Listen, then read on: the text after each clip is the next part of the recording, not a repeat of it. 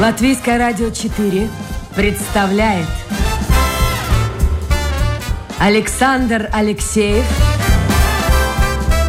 авторской программе Александр Студия.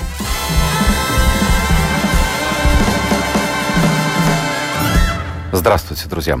В эфире программа «Александр Студия». Как обычно, в это время с вами автор и ведущий Александр Алексеев. Если у вас появятся вопросы к гостю сегодняшнего эфира, то, милости просим, в интернете находите домашнюю страничку Латвийское радио 4, программа «Александр Студия». Ваше послание сразу же появится у меня на мониторе. Ну, а сегодня у меня в гостях научный ассистент факультета теологии Латвийского университета Рейнис Норкарклс. Рейнис, доброе утро. Здравствуйте. А давайте я вам сейчас задачку такую задам. Может быть сложную, а может быть простенькую. Я знаю, что вы в свое время изучали древнегреческий, древнееврейский и латынь. Правильно? Да. Ну вот сейчас слабо в эфире поздороваться со слушателями на любом из этих названных мною языков. Salvete carissimi auditores. Здравствуйте, дорогие слушатели. Это на латыни. Добавлю, что когда кто-то узнает, что я изучал древние языки, то тут же возникает просьба сказать что-то на этих древних языках. Но, Но замечу, это же нормальная основном, просьба. Что мы в основном изучаем эти языки в качестве письменных для чтения текстов, источников.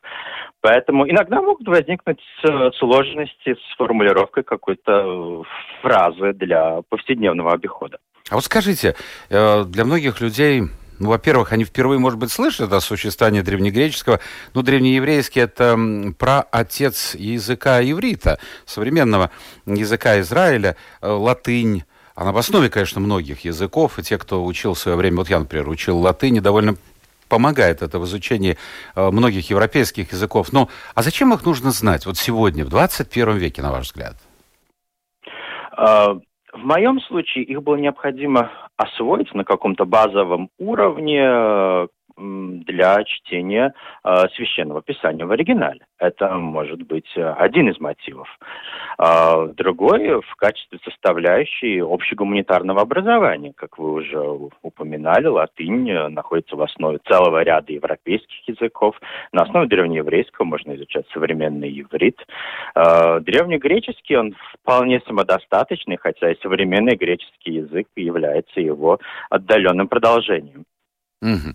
Ну вот э, давайте тогда поговорим насчет образования. Э, меня иногда спрашивают, э, как ты можешь сегодня в эфире общаться с художником, завтра с музыкантом, а там, через день, я не знаю, с ученым. Ну, вот мне кажется, помимо, конечно, работы во время подготовки программы, работа, которая невидима многим, но она составляет большую часть, эту под, подводную часть айсберга, э, конечно, играет свою роль то, что я периодически посещаю спектакли, музеи, когда они открыты были, выставочные залы, но еще и большую роль играет академическое университетское образование. Оно, ну, как бы дает базу, основу для того, чтобы человек воспринимал этот мир и мог как-то ориентироваться в мире. Сейчас идет другая волна высших учебных заведениях. А, люди, порой выпускники, вот приходят ко мне в эфир, они знают узкую специальность свою, и все, что немножко налево или направо, это уже для них терра инкогнито. Вы это чувствуете в университете? Или все-таки в университете вот эти традиции сохраняются? Э, мне кажется, университет это еще один из последних бастионов э, старой традиции, ну, по крайней мере, гуманитарной науки. Не знаю, как это происходит э, в случае с точными науками или прикладными дисциплинами, но мне, наверное, повезло, я еще нахожусь в соприкосновении с тем миром, в котором я сам вырос и получал образование. И студенты, которым приходится читать лекции, очень напоминает мне себя самого в том же возрасте, своей любознательностью, открытостью и весьма широким кругозором. Вот у меня всегда был вопрос, давайте я вам задам. Вы не первый человек, который представляет факультет теологии Латвийского университета, а, собственно говоря, что это за факультет? Кого он готовит? Многие думают, что священников. Кого он готовит? Ну, говоря иным языком, факультет теологии – это богословский факультет, э, неотъемлемая составляющая любого классического западноевропейского университета уже со средних веков. Но название, отчасти дань традиции, э, может привести заблуждение, поскольку на факультете теологии не изучается исключительно теология, или точнее христианская теология. Э, это скорее такой общеобразовательный гуманитарный факультет со своей особой направленностью. Э, и в круг дисциплин, которые мы предлагаем, входит также изучение мировых религий, изучение э, современных религиозных движений, а также социологии религии, основ антропологии, ну, в том числе и древних языков. То есть э, выпускник факультета может судить не только о христианской традиции, но и оценить ее в контексте и в сравнении, особенно в наши дни в глобальном мире, когда мы все чаще и чаще встречаемся с представителями иных традиций, э, зачастую непонятных, э, э, способность к разговору, к диалогу и к анализу этих традиций должна присутствовать в комплекте э, современного образованного человека. Я вот э, слушаю вас и все понимаю, но э, где-то вот с другой стороны во мне все-таки звучит голос родителя, сейчас уже дедушки, а вот ребенок пойдет в школу, в первый класс, буквально в сентябре месяце. Я имею в виду не мой ребенок, а сын моей дочери. И я автоматически хочу задать вопрос. А что будет на выходе? Вот человек учится, ну, я не знаю, ну, даже если говорить о гуманитариях, допустим, специалистом в области пиара, где-то будет искать работу, э, инженер где-то будет искать работу. А кем может быть человек, который заканчивает ваш факультет? А, выбор на самом деле шире, чем это может показаться изначально. Это же вопрос относится к представителю любой гуманитарной специальности. Он может быть преподавателем, учителем в школе, получив дополнительное педагогическое образование. Он может работать... Это плюс еще пиаре. к этому теологическому, да? Да, да. Угу. В, в, в рекламной сфере, а, в госаппарате, не говоря уже о творческих каких-то проявлениях. Ну, то, что нелегко не будет найти и, работу. Да, а многие выпускники потом э, поступают на более прикладные специальности. А то чем есть, тогда, вот а... скажите, Рейнис, а чем тогда объяснить желание молодого человека, парня или девушки, кстати, кого больше, парней или девчонок поступающих? Примерно в одинаковом Одинаково. Вот что их привлекает? Ведь это, ну, будем говорить э, так-то очень практично, это потерянные годы, с одной стороны для тех, кто хочет начать карьеру и зарабатывать хорошо, иметь семью, содержать ее. Это все-таки годы, кайф, действительно интересно многое узнать. Но, но это годы, которые будут в определенной степени вычеркнуты. Или наоборот, это годы становления, годы заложения фундамента и более широкого кругозора. Можно закончить факультет теологии, а потом поступить на юридический, на экономический. Многие так поступают, кстати. Или наоборот, приходят потом к нам уже в магистратуру когда освоили какие-то практические навыки или специальности, в том числе радиоинженеры, юристы, бухгалтера. А что их привлекает? Что их ведет к вам? Вот по этой дорожке идут они к вам. А, те, кто поступает э, в магистратуру, скорее всего, это их какие-то личные интересы, желание понять себя, окружающий мир. А, для кого-то это просто прихоть, а почему бы и нет. Для молодых кто-то из-за бунтарства, кто-то наоборот, чтобы понять э, глубже какие-то основы своей веры, если человек религиозный, э, если человек атеист, а на факультете присутствуют и такие, чтобы, не знаю, лучше познать врага или то, с чем ты не согласен, в конце концов. Вы уже ответили на мой вопрос. Я хотел спросить по поводу, обязательно ли быть человеком верующим. То есть вы ответили, я так понял, не обязательно. Любой может поступить. Нет можно быть религиоведом, э, не принадлежа ни к одной религиозной традиции. А, обязательно быть христианином или это тоже не обязательно? Нет. Тоже Нет, не обязательно. Тоже не обязательно. А есть у вас такие вот случаи? в 20-е, 30-е годы, да, на факультете готовили э, э, представителей лютеранского духовенства. Да и в 90-е годы, когда факультет был восстановлен в составе Латвийского университета, многие выпускники становились лютеранскими пасторами. Сейчас ситуация изменилась. Я знаю, что вы с точностью наоборот. Вы начинали на другом факультете, э, учились на историко-философском, а потом э, перешли на факультет теологии. Чем это было связано у вас?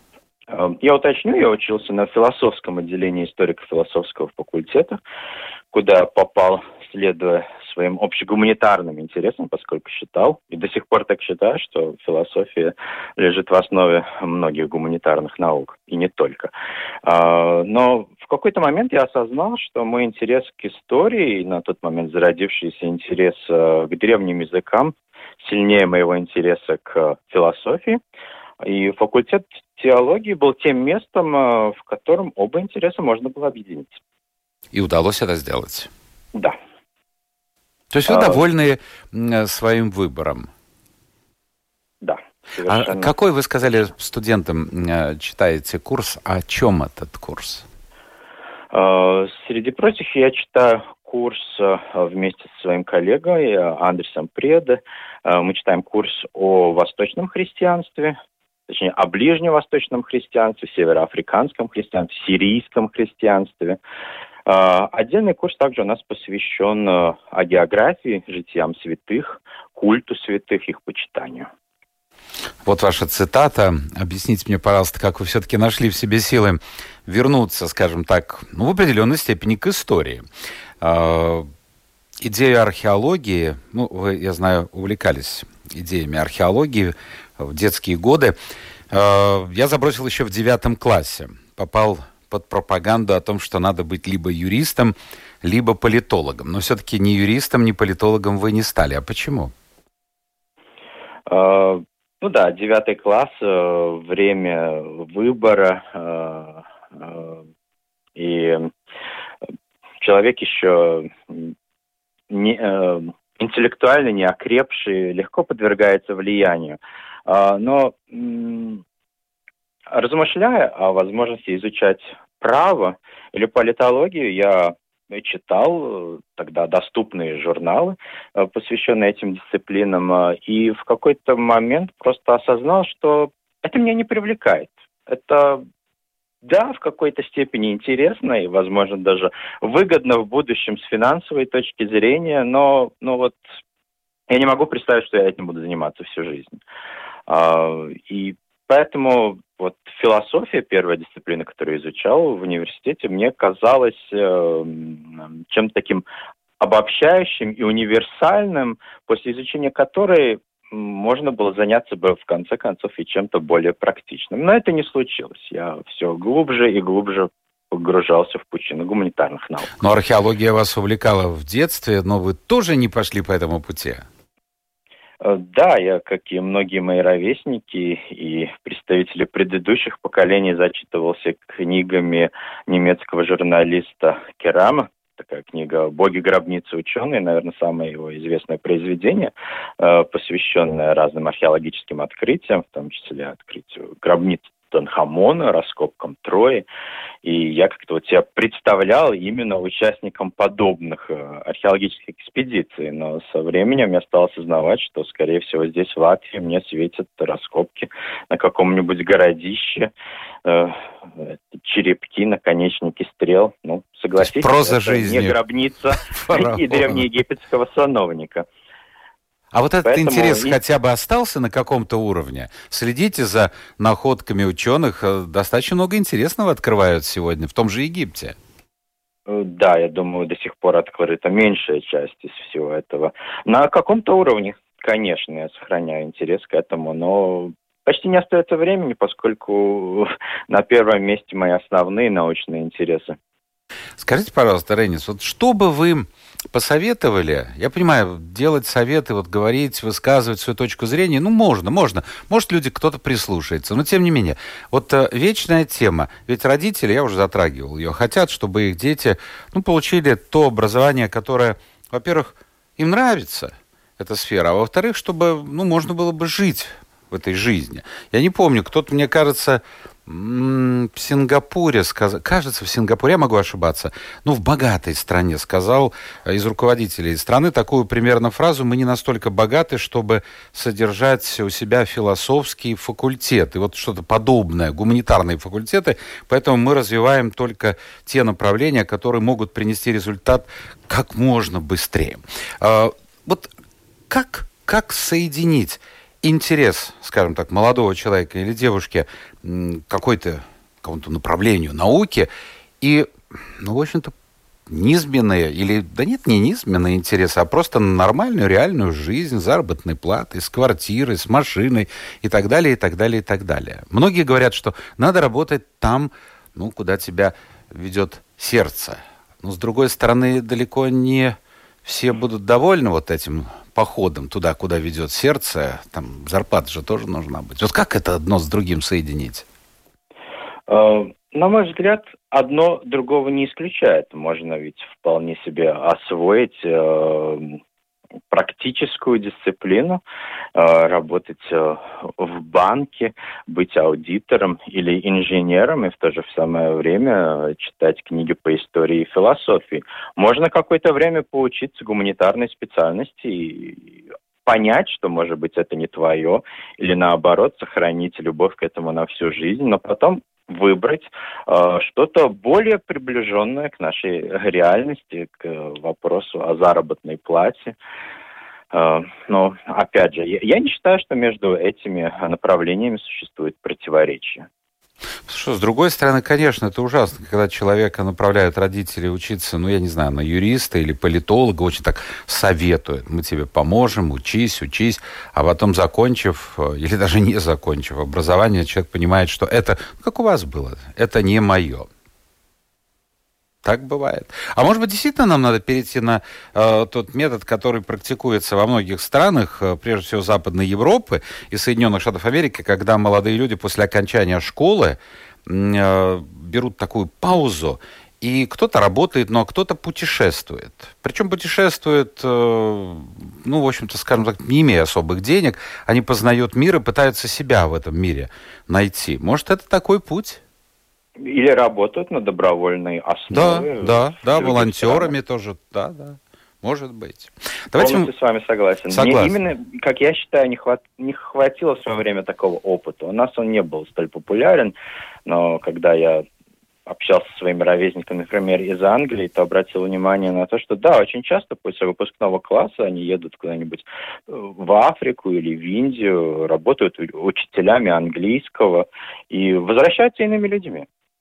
Да, эта пауза, Какой возможно, очень многое меняет в жизни человека. Прежде всего, ну, знаете, когда человек варится в своем котле, вот школа, там детский сад, школа, вуз, и потом бац, а, а, а вот хочется, хочется немножко пошире взглянуть на мир. Наверное, это правильно, не каждый пойдет по этому пути, но, но путь, путь интересный. Давайте мы поговорим о вашей магистрской работе. Она была посвящена теме рекатализации Латгалии. Я так понимаю, что это событие 16-18 столетия. Да, это даже, я бы сказал, процесс э, долгосрочный, почти 200 лет – а не какое-то одно событие.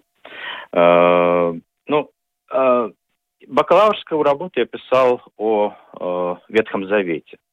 Совершенно иная тема, но в какой-то момент я понял, что навряд ли я что-то новое здесь открою. А вот что-то новое, до сих пор неизведанное, можно найти у себя под боком, здесь же по соседству. Просто тогда мне попались книги искусствоведов, посвященные э, живописи Латгалии XVIII века, искусству ордена иезуитов.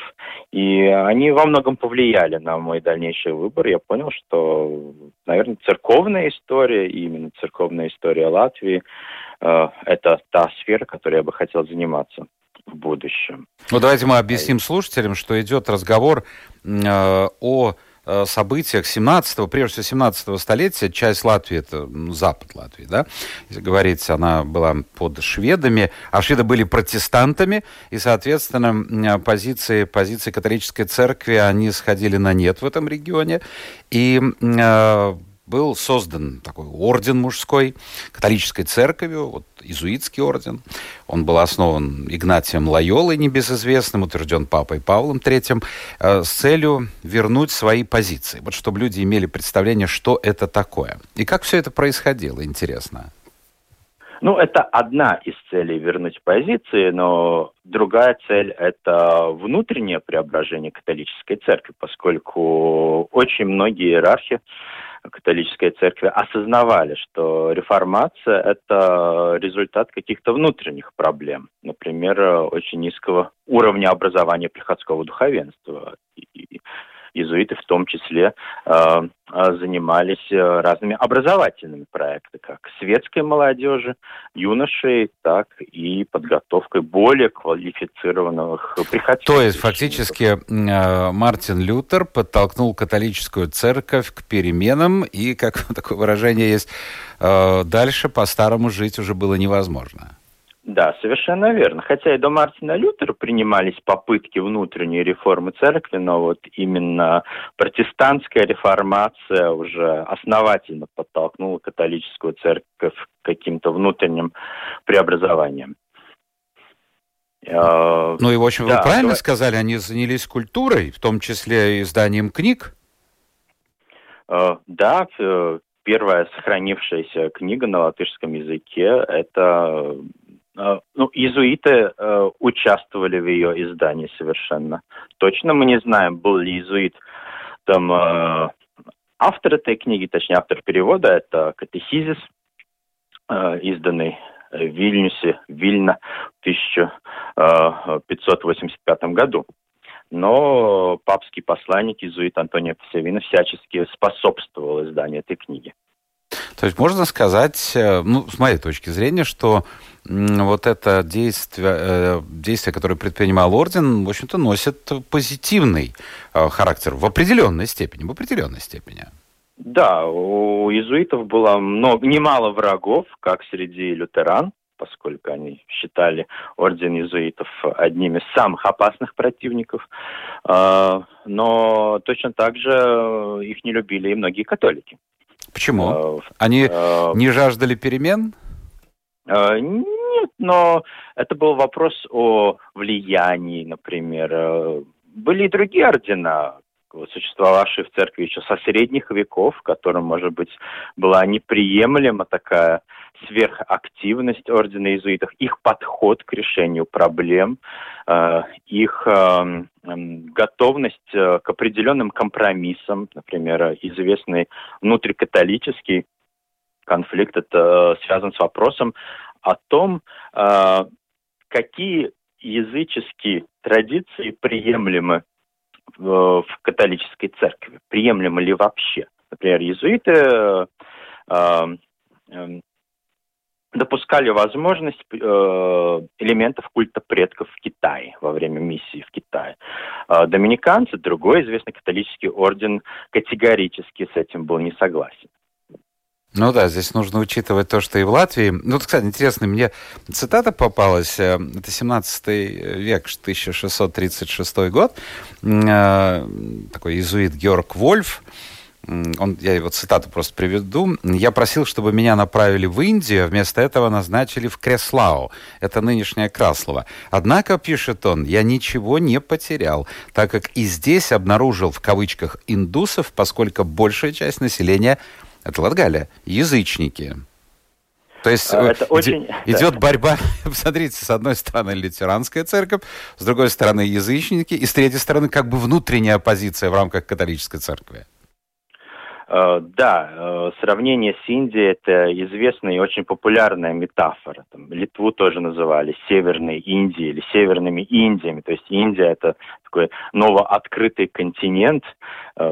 И, ну, Америку точно так же называли Индиями или Западными Индиями. А, и жители также сравнивали в плане их а, религиозности. А, многим кажется, что христианство здесь укоренилось уже со средних веков или, ну, уж точно со времен реформации. Но на самом деле это был Э, многолетний процесс, э, завершившийся, может быть, только к концу XVIII века. Еще во второй половине XVIII века, как пишут сами иезуиты, местами поклонялись э, местные жители дубам, почитали языческих богов. Но у нас сегодня параллельно... языческий праздник Лигуа, самый популярный. 21 век. Да, он никуда и не делся, хотя церковь более санкционировала его как э, день почитания святого Иоанна Крестителя. А скажите, почему все-таки недолг был э, вот этот век, ну, пару столетий, э, иезуитов, потому что в 18 столетии Папа Римский повелел закрыть этот орден. Часть э, иезуитов отправилась, кстати, в Россию, в Россию, но в XIX веке и российский император Александр I принял решение изгнать иезуитов из России. С чем это было связано? Вот все-таки они проиграли в этой борьбе? А, замечу, э, что э, конце XVIII века Латгалия фактически была одним из прибежищ опального ордена. Э, в Даугавпилс, тогдашний Динабург, прибывали иезуиты из Франции, из Италии, даже из Бразилии те, кто не хотели покидать орден, а желали продолжить э, свою работу или хотя бы провести э, свою старость среди собратьев по ордену. Но замечу, что из России иезуиты были изгнаны при Александре I в 1820 году, в том числе и из Латгалии, но к тому времени орден уже был восстановлен в Европе. И на американском континенте. То есть э, он не прекратил своей деятельность, он, она продолжается до сих пор. Э, в Латвии тоже иезуиты присутствуют, в Риге, э, например. Но да, из, э, из Латгалии они э, были изгнаны, в том числе. Э, один из последних иезуитов Латгалии э, э, Тадеуш Кучинский э, э, служил на греческих островах, они потом разбрелись по всей Европе. Но даже там, в Греции, он э, помнил латгальский язык. Даже так? Судя по его, да, судя по записям в его дневнике. Рейнис Норкарклс, научный ассистент факультета теологии Латвийского университета у нас в гостях. Давайте мы посмотрим, что пишут нам слушатели. Вопрос э, Анны, такой философский. Чем душа отличается, на ваш взгляд, от психики?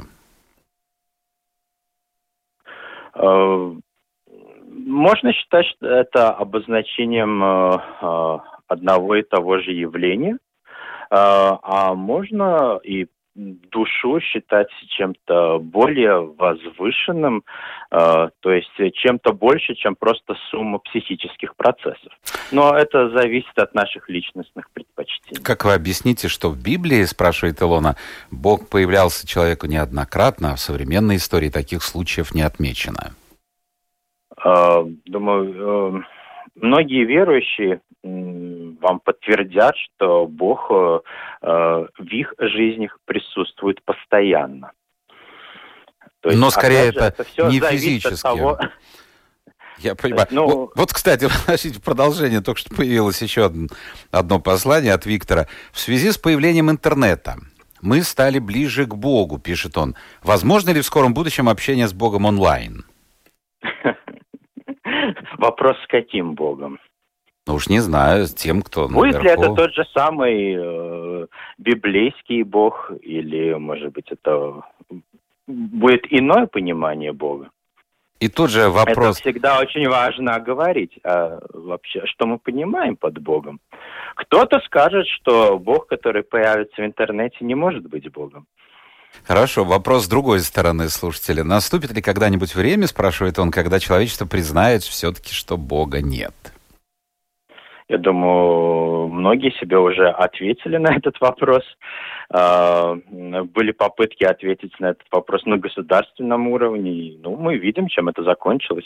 Да, будут моменты, когда многие, когда будут преобладать такое мнение, но я не думаю, что когда-либо а, религиозные наклонности человека полностью атрофируются или исчезнут. А на ваш взгляд, почему сегодня в 21 веке все-таки тема Бога достаточно актуальна? Э, это нам так кажется, что она вот вдруг стала актуальна или эм, там что-то изменилось в нашем отношении, но она никогда не теряла актуальности. Просто в годы государственного атеизма казалось, что идея Бога, вопрос о богоискании человека отошел на задний план, но это никуда не денется. Независимо от развития э, технологий э, и э, общества, всегда будет вопрос, откуда, зачем, почему. И не все будут довольствоваться ответами материалистического характера.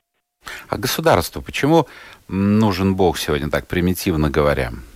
Ведь есть страны, возьмем Россию, где после от такого воинствующего атеизма вдруг, вдруг все с точностью наоборот происходит. Откуда это?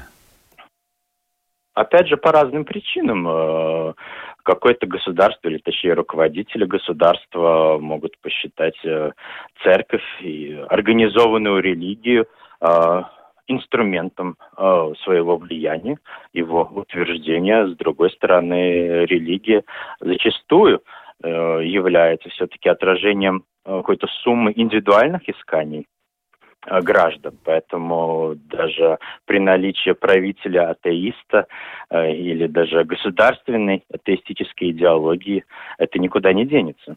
Вот по поводу вашего факультета два момента интересных. Дмитрий пишет, прекрасный факультет, настоящий университет с классической историей, традициями должен иметь такое отделение. Это основа многолетней этики и эстетики, грани которых формировались веками. И тут же Вадим вопрошает, скажите, а стоит попробовать изучать теологию, если совершенно нет идей, чем заниматься в жизни?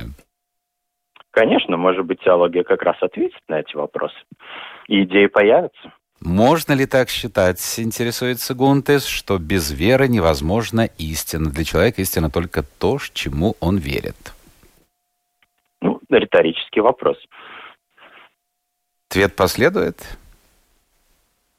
То есть э, кому-то да, кому-то нет.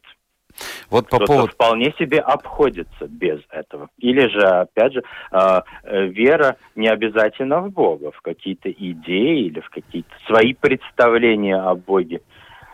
А насколько жива теология, спрашивает Дмитрий. Римской католической церкви понадобилось 350 лет, чтобы реабилитировать Галилео Галилея, Джорджана Бруно, кстати, так и не реабилитировали. Теософия же постоянно находится в оппозиции науки, плодами которой пользуется. Развитию мира не нужен трансцендентный бог и даже первичное сознание. Человечество развивается благодаря идеям материализма и принципам познания. Не пора ли перестраиваться? Ну, напомню, что среди христиан и представителей католической церкви э, имелись до сих пор имеются ученые, в том числе физики, астрофизики, э, автор теории Большого взрыва о происхождении Вселенной, кстати, католик. Э, один из иезуитов, прибывший в Даугавпилс в начале XIX века, уже на склоне лет, Мартин Почабут, бывший ректор Виленской академии, а, основным полем деятельности которого была именно астрономия. Вот вопрос по поводу образования. Периодически он возникает. Э, слушатель, как подписался, атеист. А, спрашивает, э, что надо бы изучать в школе, на ваш взгляд? Вообще, стоит ли что-то изучать из этого? А если да, то что? Закон Божий или историю религии? А, Мое личное мнение, что история религии более предпочтительна, чем закон Божий, но все зависит, опять же, от э, выбора родителей. Если они принадлежат какой-то традиции и считают это нужным, чтобы их э, ребенок изучал основы своей конкретной религии, то почему бы и нет? Мне, например, это не помешало. В начале 90-х годов у меня был закон Божий в школе. А вы верующий человек вообще, вот, Рейнис? Э, да, я себя считаю принадлежным к определенной традиции религиозной, да. Это влияние родителей, влияние окружения, влияние, ну, чье влияние? Э, для меня, я думаю, это сумма разных влияний, в том числе и той среды, в которой я вырос. Э, напомню, я вырос в Даугавпилсе, э, городе, в котором независимо от того, человек верующий или нет, он все равно принадлежит какой-то определенной религиозной традиции, одной из основных. И даже у меня складывается, по крайней мере, такое впечатление, что люди не воцерковленные все равно считают своим долгом в данном смысле покрестить своих детей, поскольку это семейная традиция. Или, может То быть, мода. Или быть мода тоже может быть. Но это не приходящая мода. Согласен. Ну вот, э, знаете, как ни странно, больше среди слушателей неверующих людей, так скажем, Нелли пишет, религия – вид наркотика для тех людей, которые не могут справиться со своими проблемами, не более. А, в общем-то, она по большому счету права. Э, представьте себе э, жизнь в 19-18 веке. Э, сколько детей умирают, не дожив до трехлетнего возраста, отсутствие антибиотиков и обезболивающих. Согласитесь, религия все-таки была каким-то подспорьем, которое позволяло вообще не сойти с ума в таком мире. Да, и в наши дни, в э, ситуации, когда э, бушует пандемия и какие-то иные проблемы, э, религия не для всех определенно не для всех, но для очень многих может быть той гаванью, в которой они э, найдут сами себя э, и какой-то баланс. Ну и последнее послание – это подтверждение ваших слов о том, что можно соединять и финансовые вопросы, и духовные, какие-то нравственные. Хотя я терпеть не могу такого разделения, но тем не менее, будем так говорить, так принято. А, Артемий Голубев написал, что один его а, знакомый, доктор наук в области энергетики, а, увлекается медициной. То есть вот он вот там является руководителем крупной компании, это его, скажем так, держит на плаву более-менее. А увлекается медициной и Японией. Вот видите, увлечение человека. Все зависит от человека, пишет Артемий. Можно приятное соединить с полезным. Вот так. Совершенно верно. Прекрасный пример. Час в эфире прошел. Рейнис, видите, как быстро бежит время. А, спасибо вам за участие в эфире. Э, я напомню, у нас в гостях сегодня был научный ассистент факультета теологии Латвийского университета Рейнис Норкарклс. Э, спасибо всем, кто был вместе с нами, слушал, отправлял свои вопросы. Завтра будет новый день, новый эфир. И тоже мы поговорим о психологии, о проблемах э, с психическим здоровьем людей. Отправимся для этого в Германию. Но это будет завтра. Всего вам доброго. Пока.